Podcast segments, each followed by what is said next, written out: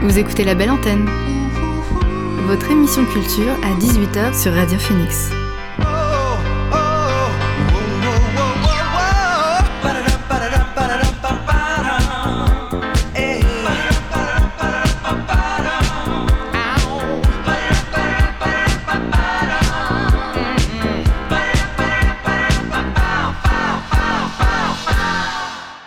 Bonsoir à tous et à toutes. Il est 18h sur Radio Phoenix.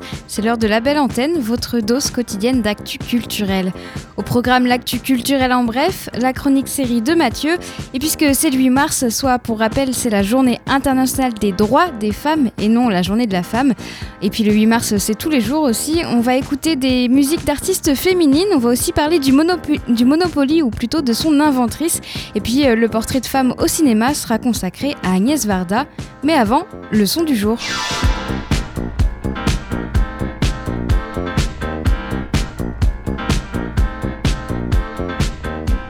Et notre son du jour est signé Adult Mom. Le groupe de rock indé américain a sorti Driver vendredi dernier, un deuxième album sur le passage à l'âge adulte sur des rythmes d'indie pop. On en découvre un extrait avec notre son du jour. Voici Dancing.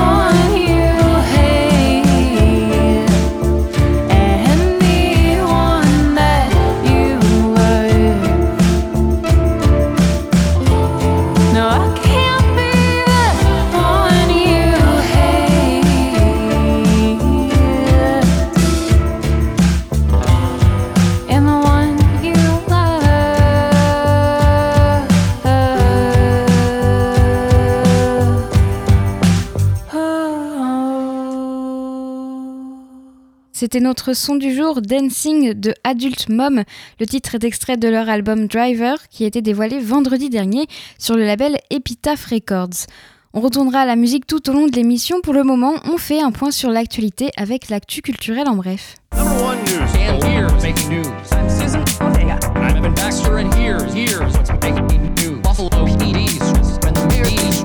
Evan Baxter and here's what's making news. Nomadland domine le palmarès des Critics Choice Awards. La cérémonie des récompenses décernées par les critiques d'Amérique du Nord a eu lieu dans la nuit à Los Angeles et été présentée par l'acteur et chanteur américain Ty Diggs. Une semaine exactement après celui des Golden Globes, ce palmarès de la 26e édition des Critics Choice Awards avait comme un air de déjà vu. En tête du classement, Nomadland, donc, euh, de la, de la réalisatrice Chloé Zhao, et le regretté comédien Chadwick Boseman. Avec quatre trophées, dont ceux du meilleur film et de la meilleure réalisation, Nomadland est le grand vainqueur de la 26e cérémonie des Critics Choice Awards et se présente plus que jamais comme le grand favori des Oscars. Le risque de contamination au Covid-19 moins élevé au cinéma qu'à l'école. Une étude menée par des chercheurs allemands montre que les risques de contamination dans les lieux culturels sont moins élevés que dans les établissements scolaires ou les supermarchés. Les chercheurs ont calculé le taux de reproduction du virus, autrement dit le nombre moyen d'individus qu'une personne porteuse du virus peut contaminer. Résultat, le taux de reproduction est de 0,5 dans les lieux culturels avec port du masque obligatoire et une jauge à 30%. En comparaison, le taux de reproduction est de 1 dans un supermarché ou un restaurant, de 1,5 dans un open space ou un train et de 3 dans un établissement scolaire. Ces recherches ne prennent pas en compte par contre la circulation des nouveaux variants du virus considérés comme plus contagieux que les souches d'origine du Covid-19. Banksy met en vente l'œuvre offerte à un hôpital. L'œuvre de Banksy dédiée au personnel soignant britannique va être mise en vente le 23 mars au profit du NHS, le système de santé britannique. L'artiste urbain britannique espère récolter plus de 3 millions de livres, soit 3,5 euh, millions d'euros. Banksy avait donné cette œuvre intitulée Game Changer à l'hôpital de Southampton dans le sud de l'Angleterre en mai dernier pendant la première vague de la pandémie de Covid-19. Elle représente un garçon en salopette à genoux brandissant la poupée d'une super héroïne, une infirmière portant euh, cap, masque et tablier orné d'une croix rouge, seule touche euh, de couleur. Batman et Spider-Man délaissés gisent dans une corbeille près de l'enfant. Dès le mois de mai, le plus célèbre des street artistes anonymes avait annoncé qu'il mettrait aux enchères la toile originale pour lever des fonds pour le NHS, le service public de santé. Une reproduction de l'œuvre restera, elle, à l'hôpital.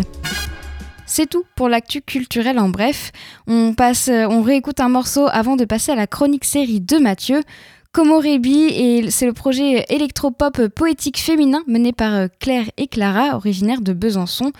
Leur musique est une invitation à un voyage intraduisible. Leur projet a une dimension transversale mêlant musique, graphisme, photo et vidéo.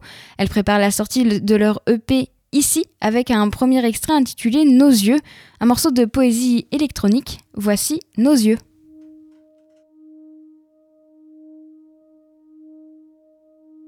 Les histoires sont ici. Les histoires sont là.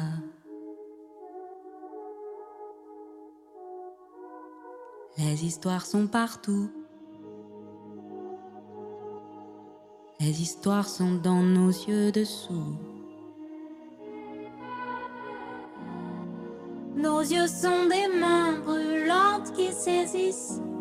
Nos yeux sont des miroirs qui réfléchissent.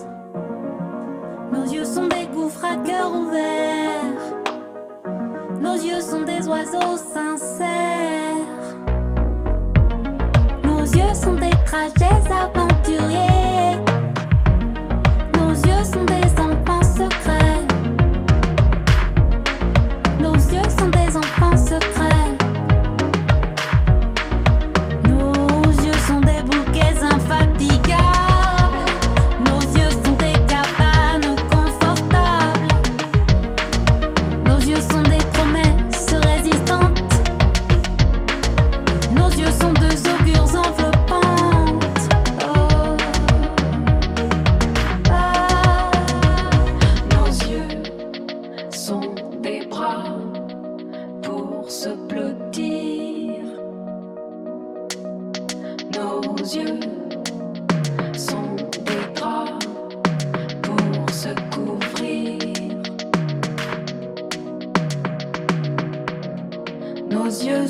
des trajectoires qui envahissent.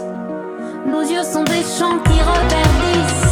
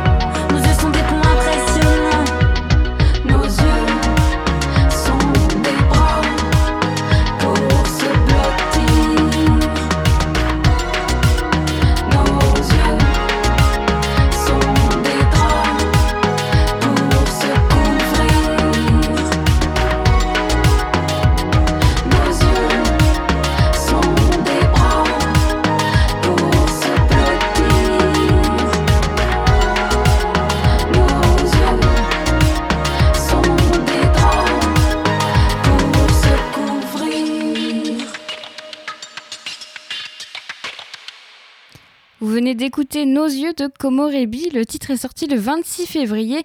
Cet extrait de leur EP ici, c'est prévu pour le 21 mai. On viendra à la musique un peu plus tard. Pour le moment, on passe à la chronique série de Mathieu.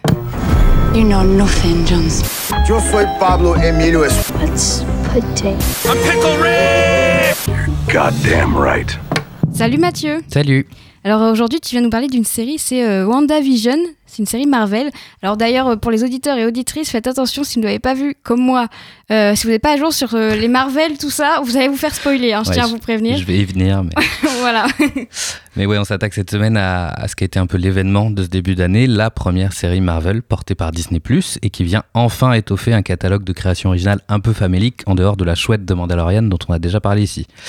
Créée par Jack Schaffer, la série donc prend donc place après les événements d'Avengers Endgame. Et donc, comme tu l'as dit, disclaimer, on va spoiler au moins un événement important d'Avengers Endgame.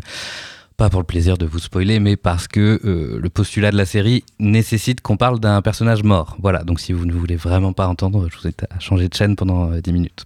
Et Margot, désolé du coup. C'est pas grave.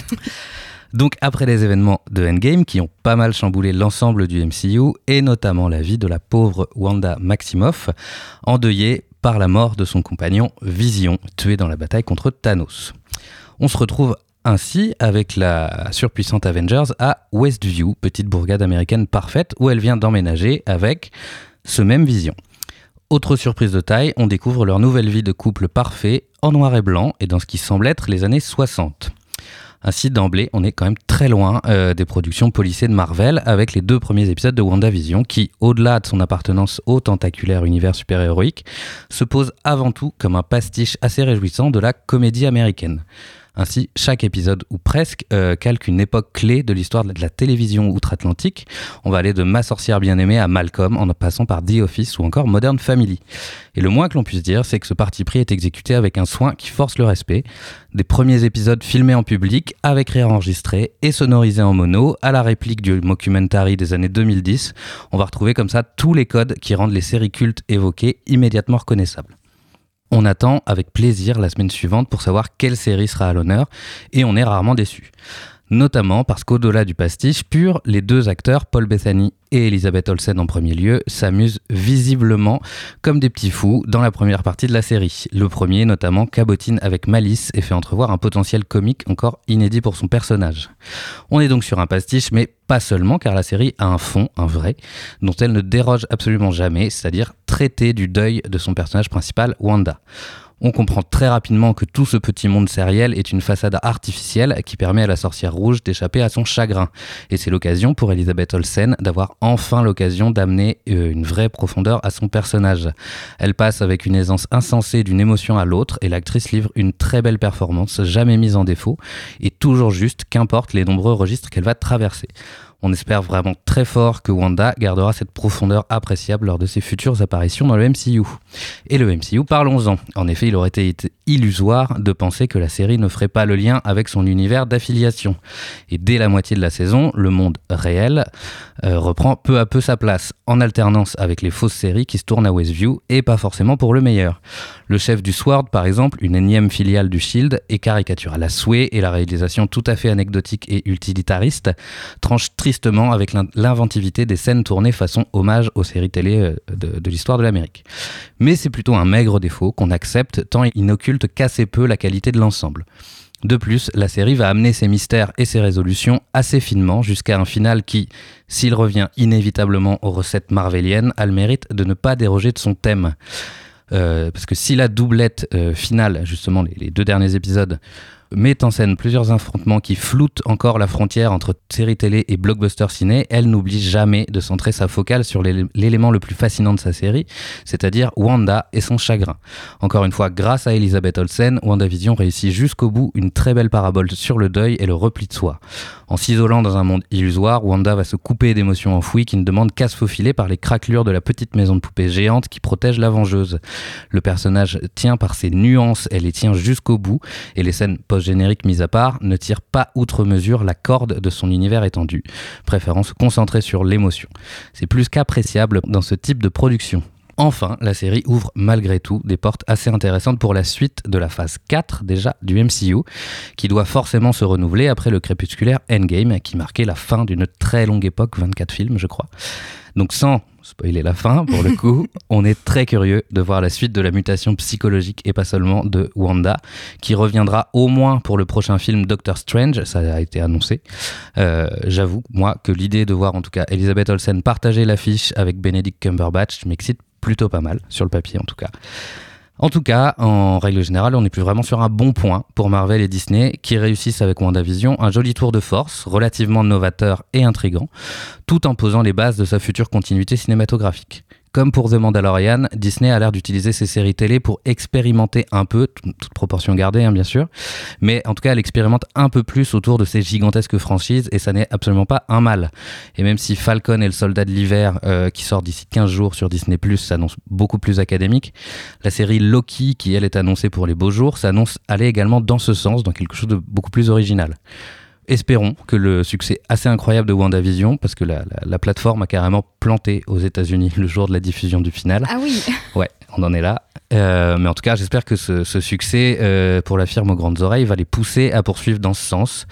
Puisque, quitte à assumer d'abandonner complètement les salles de cinéma, ce que, ce que clame Disney avec, le, avec un très grand sourire, on peut au moins espérer que le passage à Disney Plus servira à donner un peu plus de diversité et de profondeur à ces grosses franchises, et ce sera toujours ça de prix. Merci Mathieu. Alors, Je je, crois que il n'y a pas de deuxième saison, hein, c'est ça? C'était une mini-série euh, toute seule. euh, C'est une ok. mini-série qui, qui, qui ouvre des, des suites scénaristiques, mais qui seront dans, dans les, Dans les films, films, ou, ou futures séries, notamment dans la suite de Doctor Strange, a priori. que je vais pas voir tout de suite puisque j'ai beaucoup trop de Marvel à rattraper.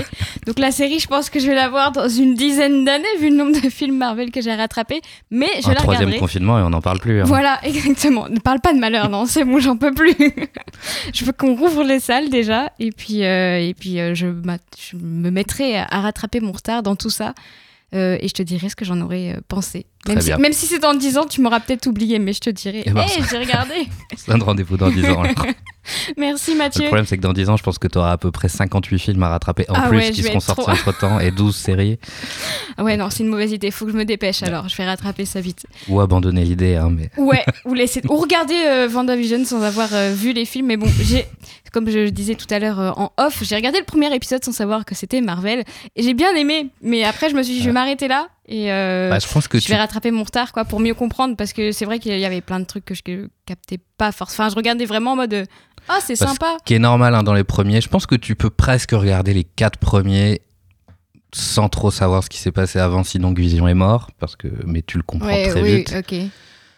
Mais pour le plaisir du, du pastiche, en tout cas, peut-être, parce que c'est ça, c'est vraiment hyper bien fait, et c'est- c'est c'est très drôle à voir, et euh, Olsen et Bethany sont super. Ouais. Mais effectivement, passé l'épisode 4, on raccroche euh, clairement les wagons avec euh, l'univers étendu, euh, Marvel, touffu, euh, ok. même si je pense que c'est pas nécessaire d'avoir vu toute la ribambelle de films. Oui, mais non, non, j'ai des amis euh, qui sont à fond dans ces trucs-là qui m'ont dit ce qu'il fallait que je regarde avant ça, c'est bien. de regarder la série, donc je sais ce que je dois faire, mais euh, j'en ai beaucoup quand même à Bah, rattraper. je pense qu'au au moins les deux derniers Avengers, peut-être les Spider-Man et les Doctor Strange, quelque chose comme ça. Ouais, voilà. Ça, va. hein. Ça, va. Faut que je prenne le temps de le faire, quoi. C'est ça, c'est tout. Bah merci Mathieu, puis Je on se prie. retrouve euh, la semaine prochaine pour une nouvelle euh, chronique euh, série ou ciné, comme d'habitude, comme tu préfères. Avec plaisir. On retourne euh, à la musique, le temps euh, d'écouter deux morceaux. Julianne Baker, auteure, compositrice et interprète. Elle fait aussi euh, partie du groupe Boy Genius avec Phoebe Bridgers et Lucy Dacus. Si vous écoutez régulièrement, vous avez déjà entendu parler de Julianne Baker puisqu'on en a parlé dans l'émission. Elle a sorti son nouvel album Little Oblivion le 26 février. Un, troisi- un troisième album solo qui nous rappelle la pop des années 90, marqué par la colère intérieure du grunge. Certains titres sont doux, comme le morceau Song in E, une balade de piano et voix qu'on découvre tout de suite.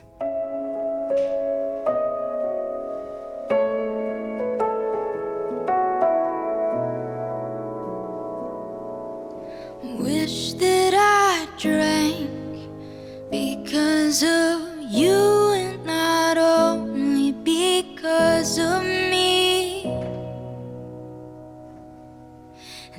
I could blame something painful enough not to make me look anymore. Weak when you heard my name, you.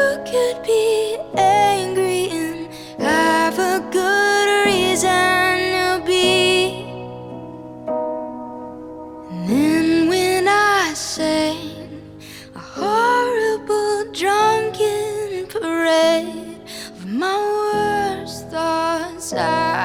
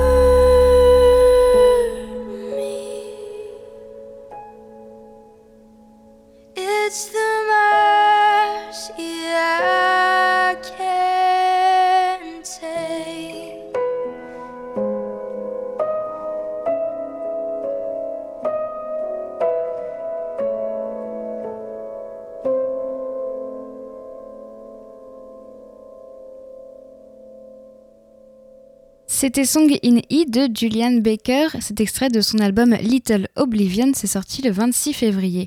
On écoute un autre titre avant de euh, parler euh, du Monopoly. La chanteuse française Julia Jean-Baptiste a sorti euh, un premier extrait de Faux Amours, son prochain EP, à paraître en septembre chez Quaidan Records. Le titre pop Faux, Faux Amours, donc du même nom que l'EP, nous emmène dans des contrées lointaines avec ses influences de la bossa nova. Voici Faux Amours.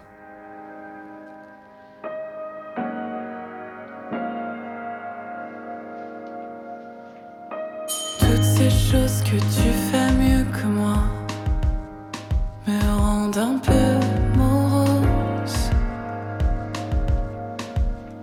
Si moi j'ose, est-ce que tu m'enverras, même si rien nous oppose? Tu sais, tu sais, je me demande parfois si je marche sur ta tête.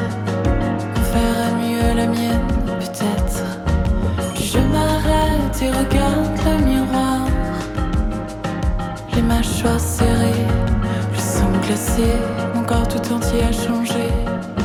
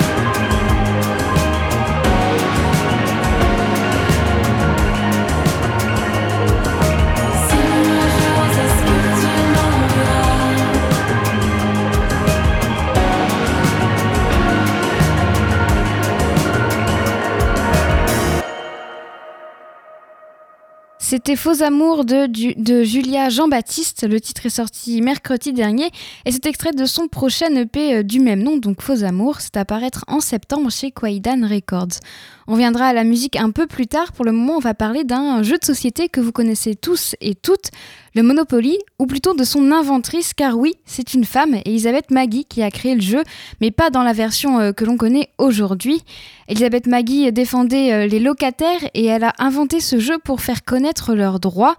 L'histoire raconte que pendant la crise financière de 1929 aux États-Unis, c'est un ingénieur au chômage qui a eu l'idée de ce jeu.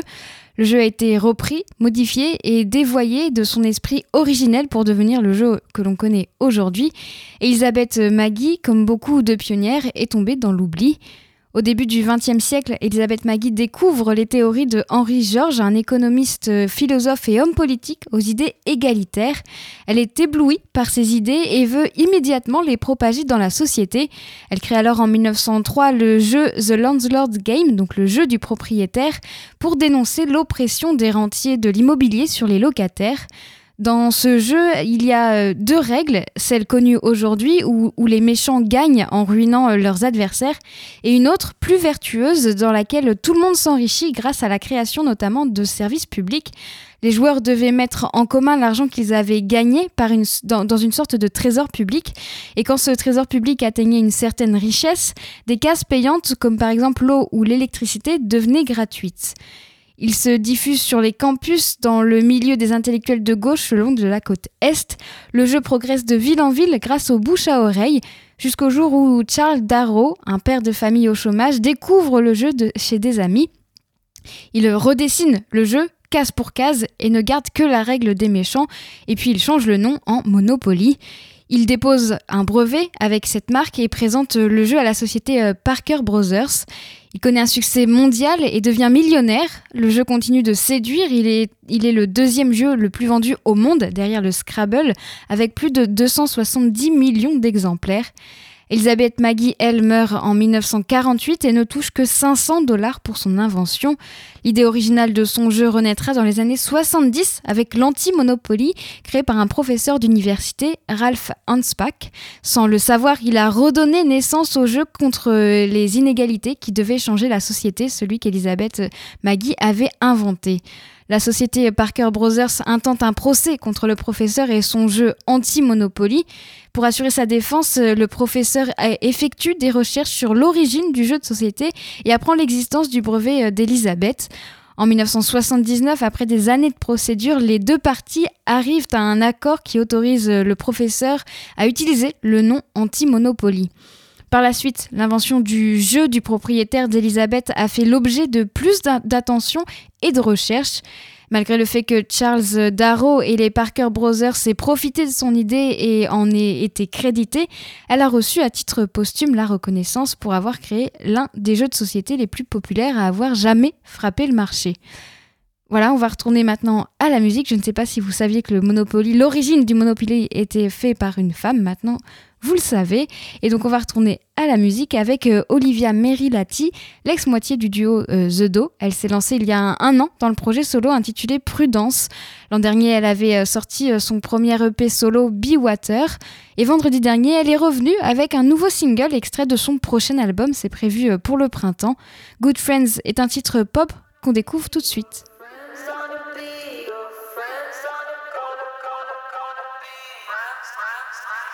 You're feeling low and everything's a mess,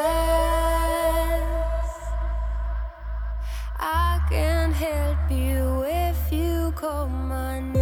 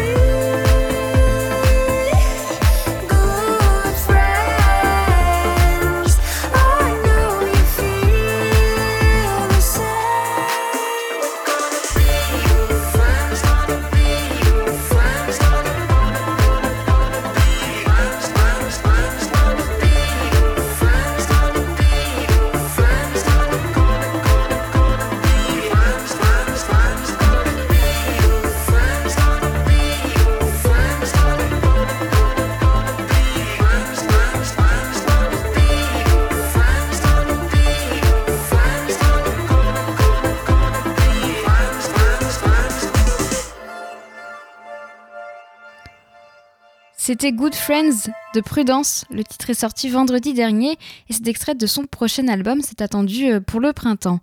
On retournera à la musique en fin d'émission. On passe à la chronique hebdomadaire euh, Portrait de femme au cinéma. Si vous écoutez régulièrement l'émission, vous connaissez euh, le but, c'est de mettre en avant la carrière d'une femme au cinéma, qu'elle soit réalisatrice, actrice, costumière ou bien compositrice.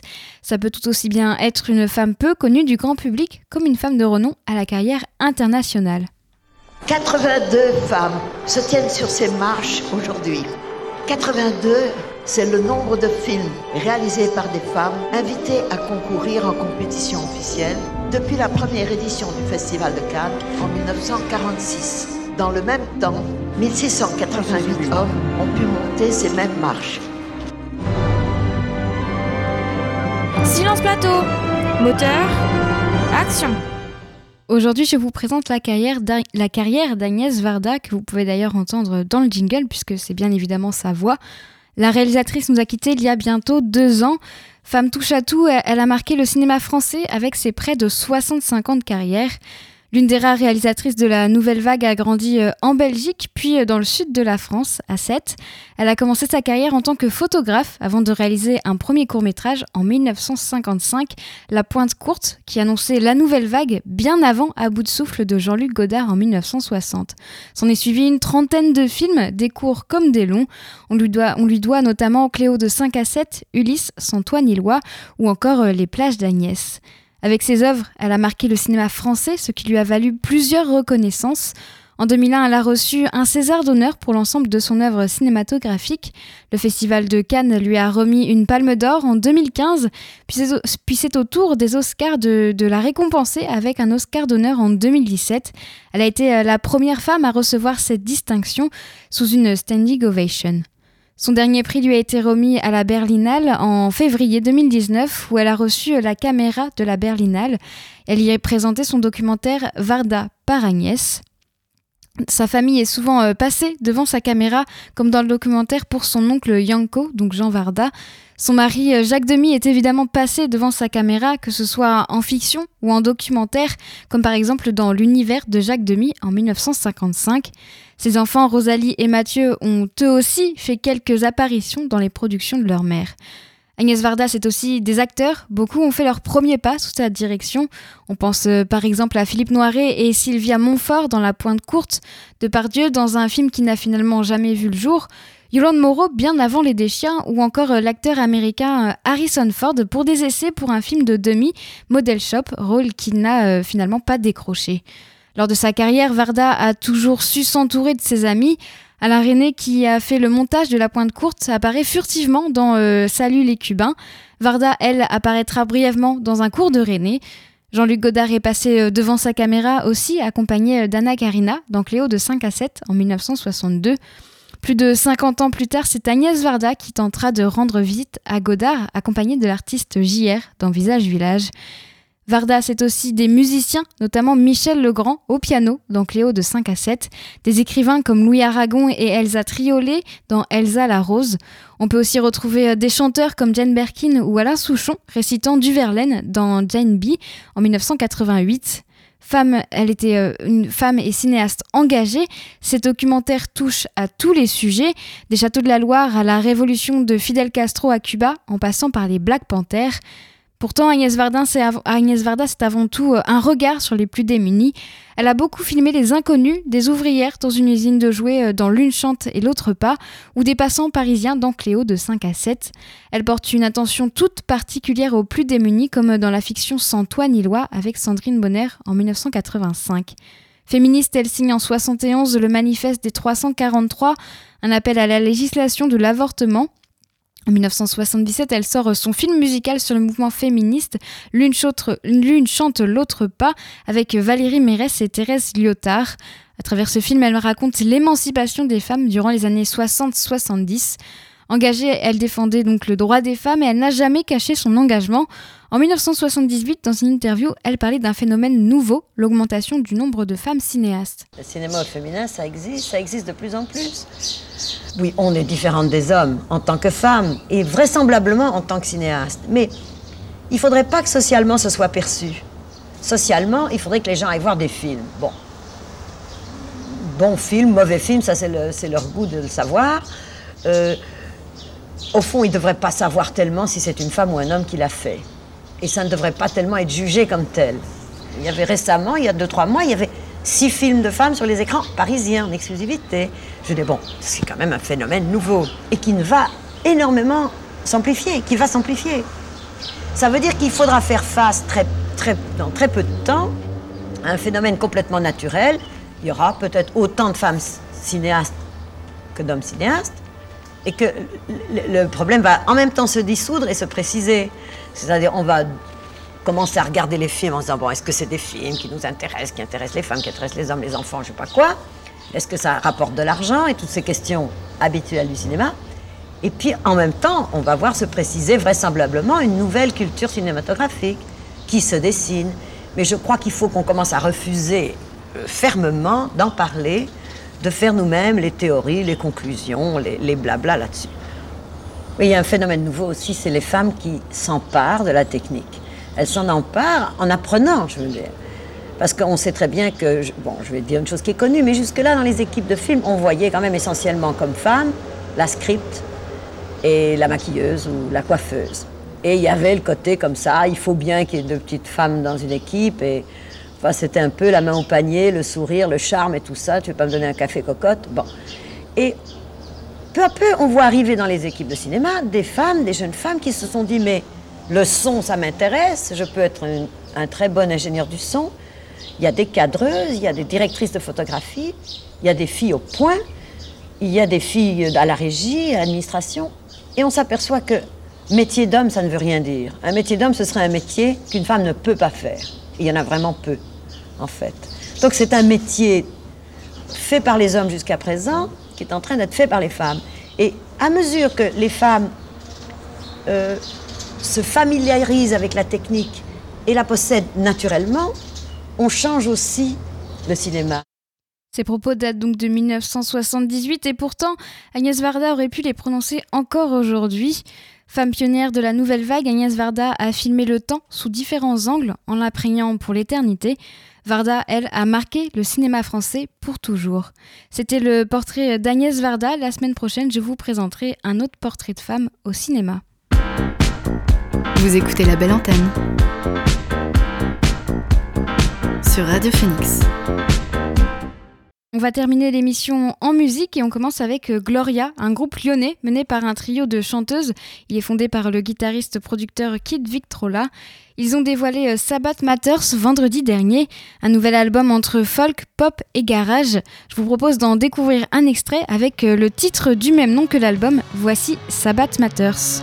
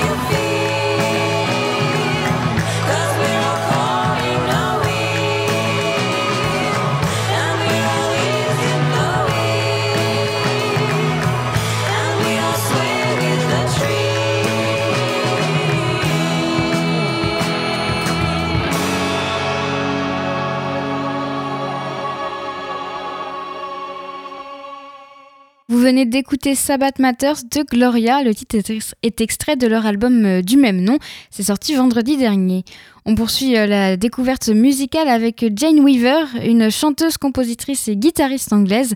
Elle dirige aussi euh, la maison de disques Bird. Vendredi dernier, elle a sorti son onzième album solo, Flock, sur le label Fire Records. Jane Weaver produit des chansons dans un style par moments similaire à l'univers de groupes comme euh, Stereolab ou encore euh, Broadcast. Avec ce disque pop électronique, son chant est plus aérien que d'habitude et ses compositions sont lumineuses. C'est ce qu'on va découvrir avec le morceau Sunset Dreams.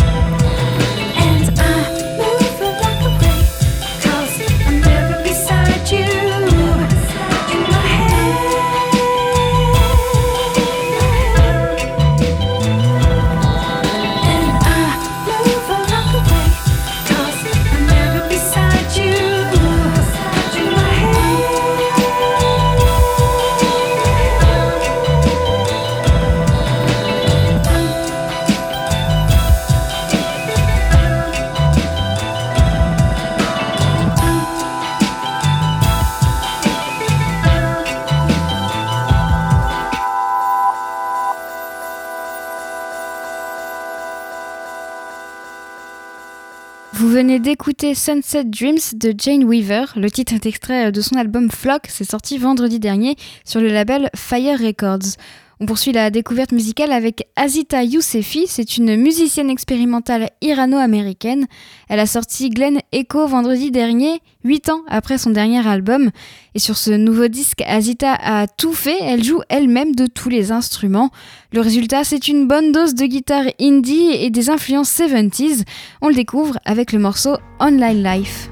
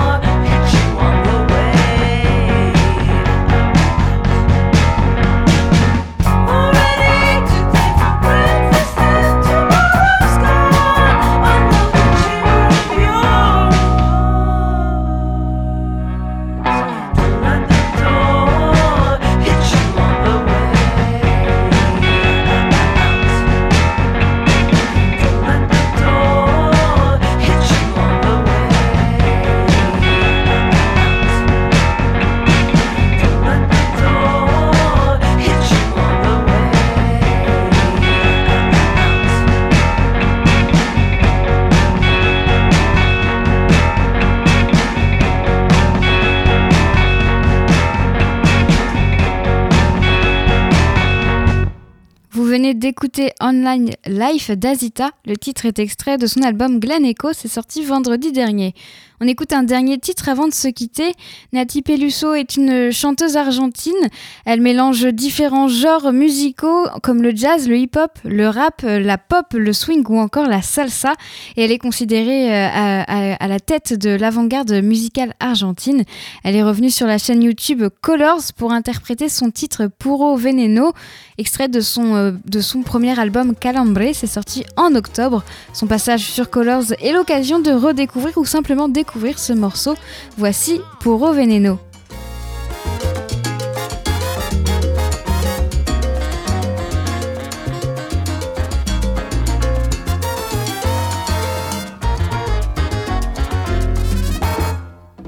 Malos deseos,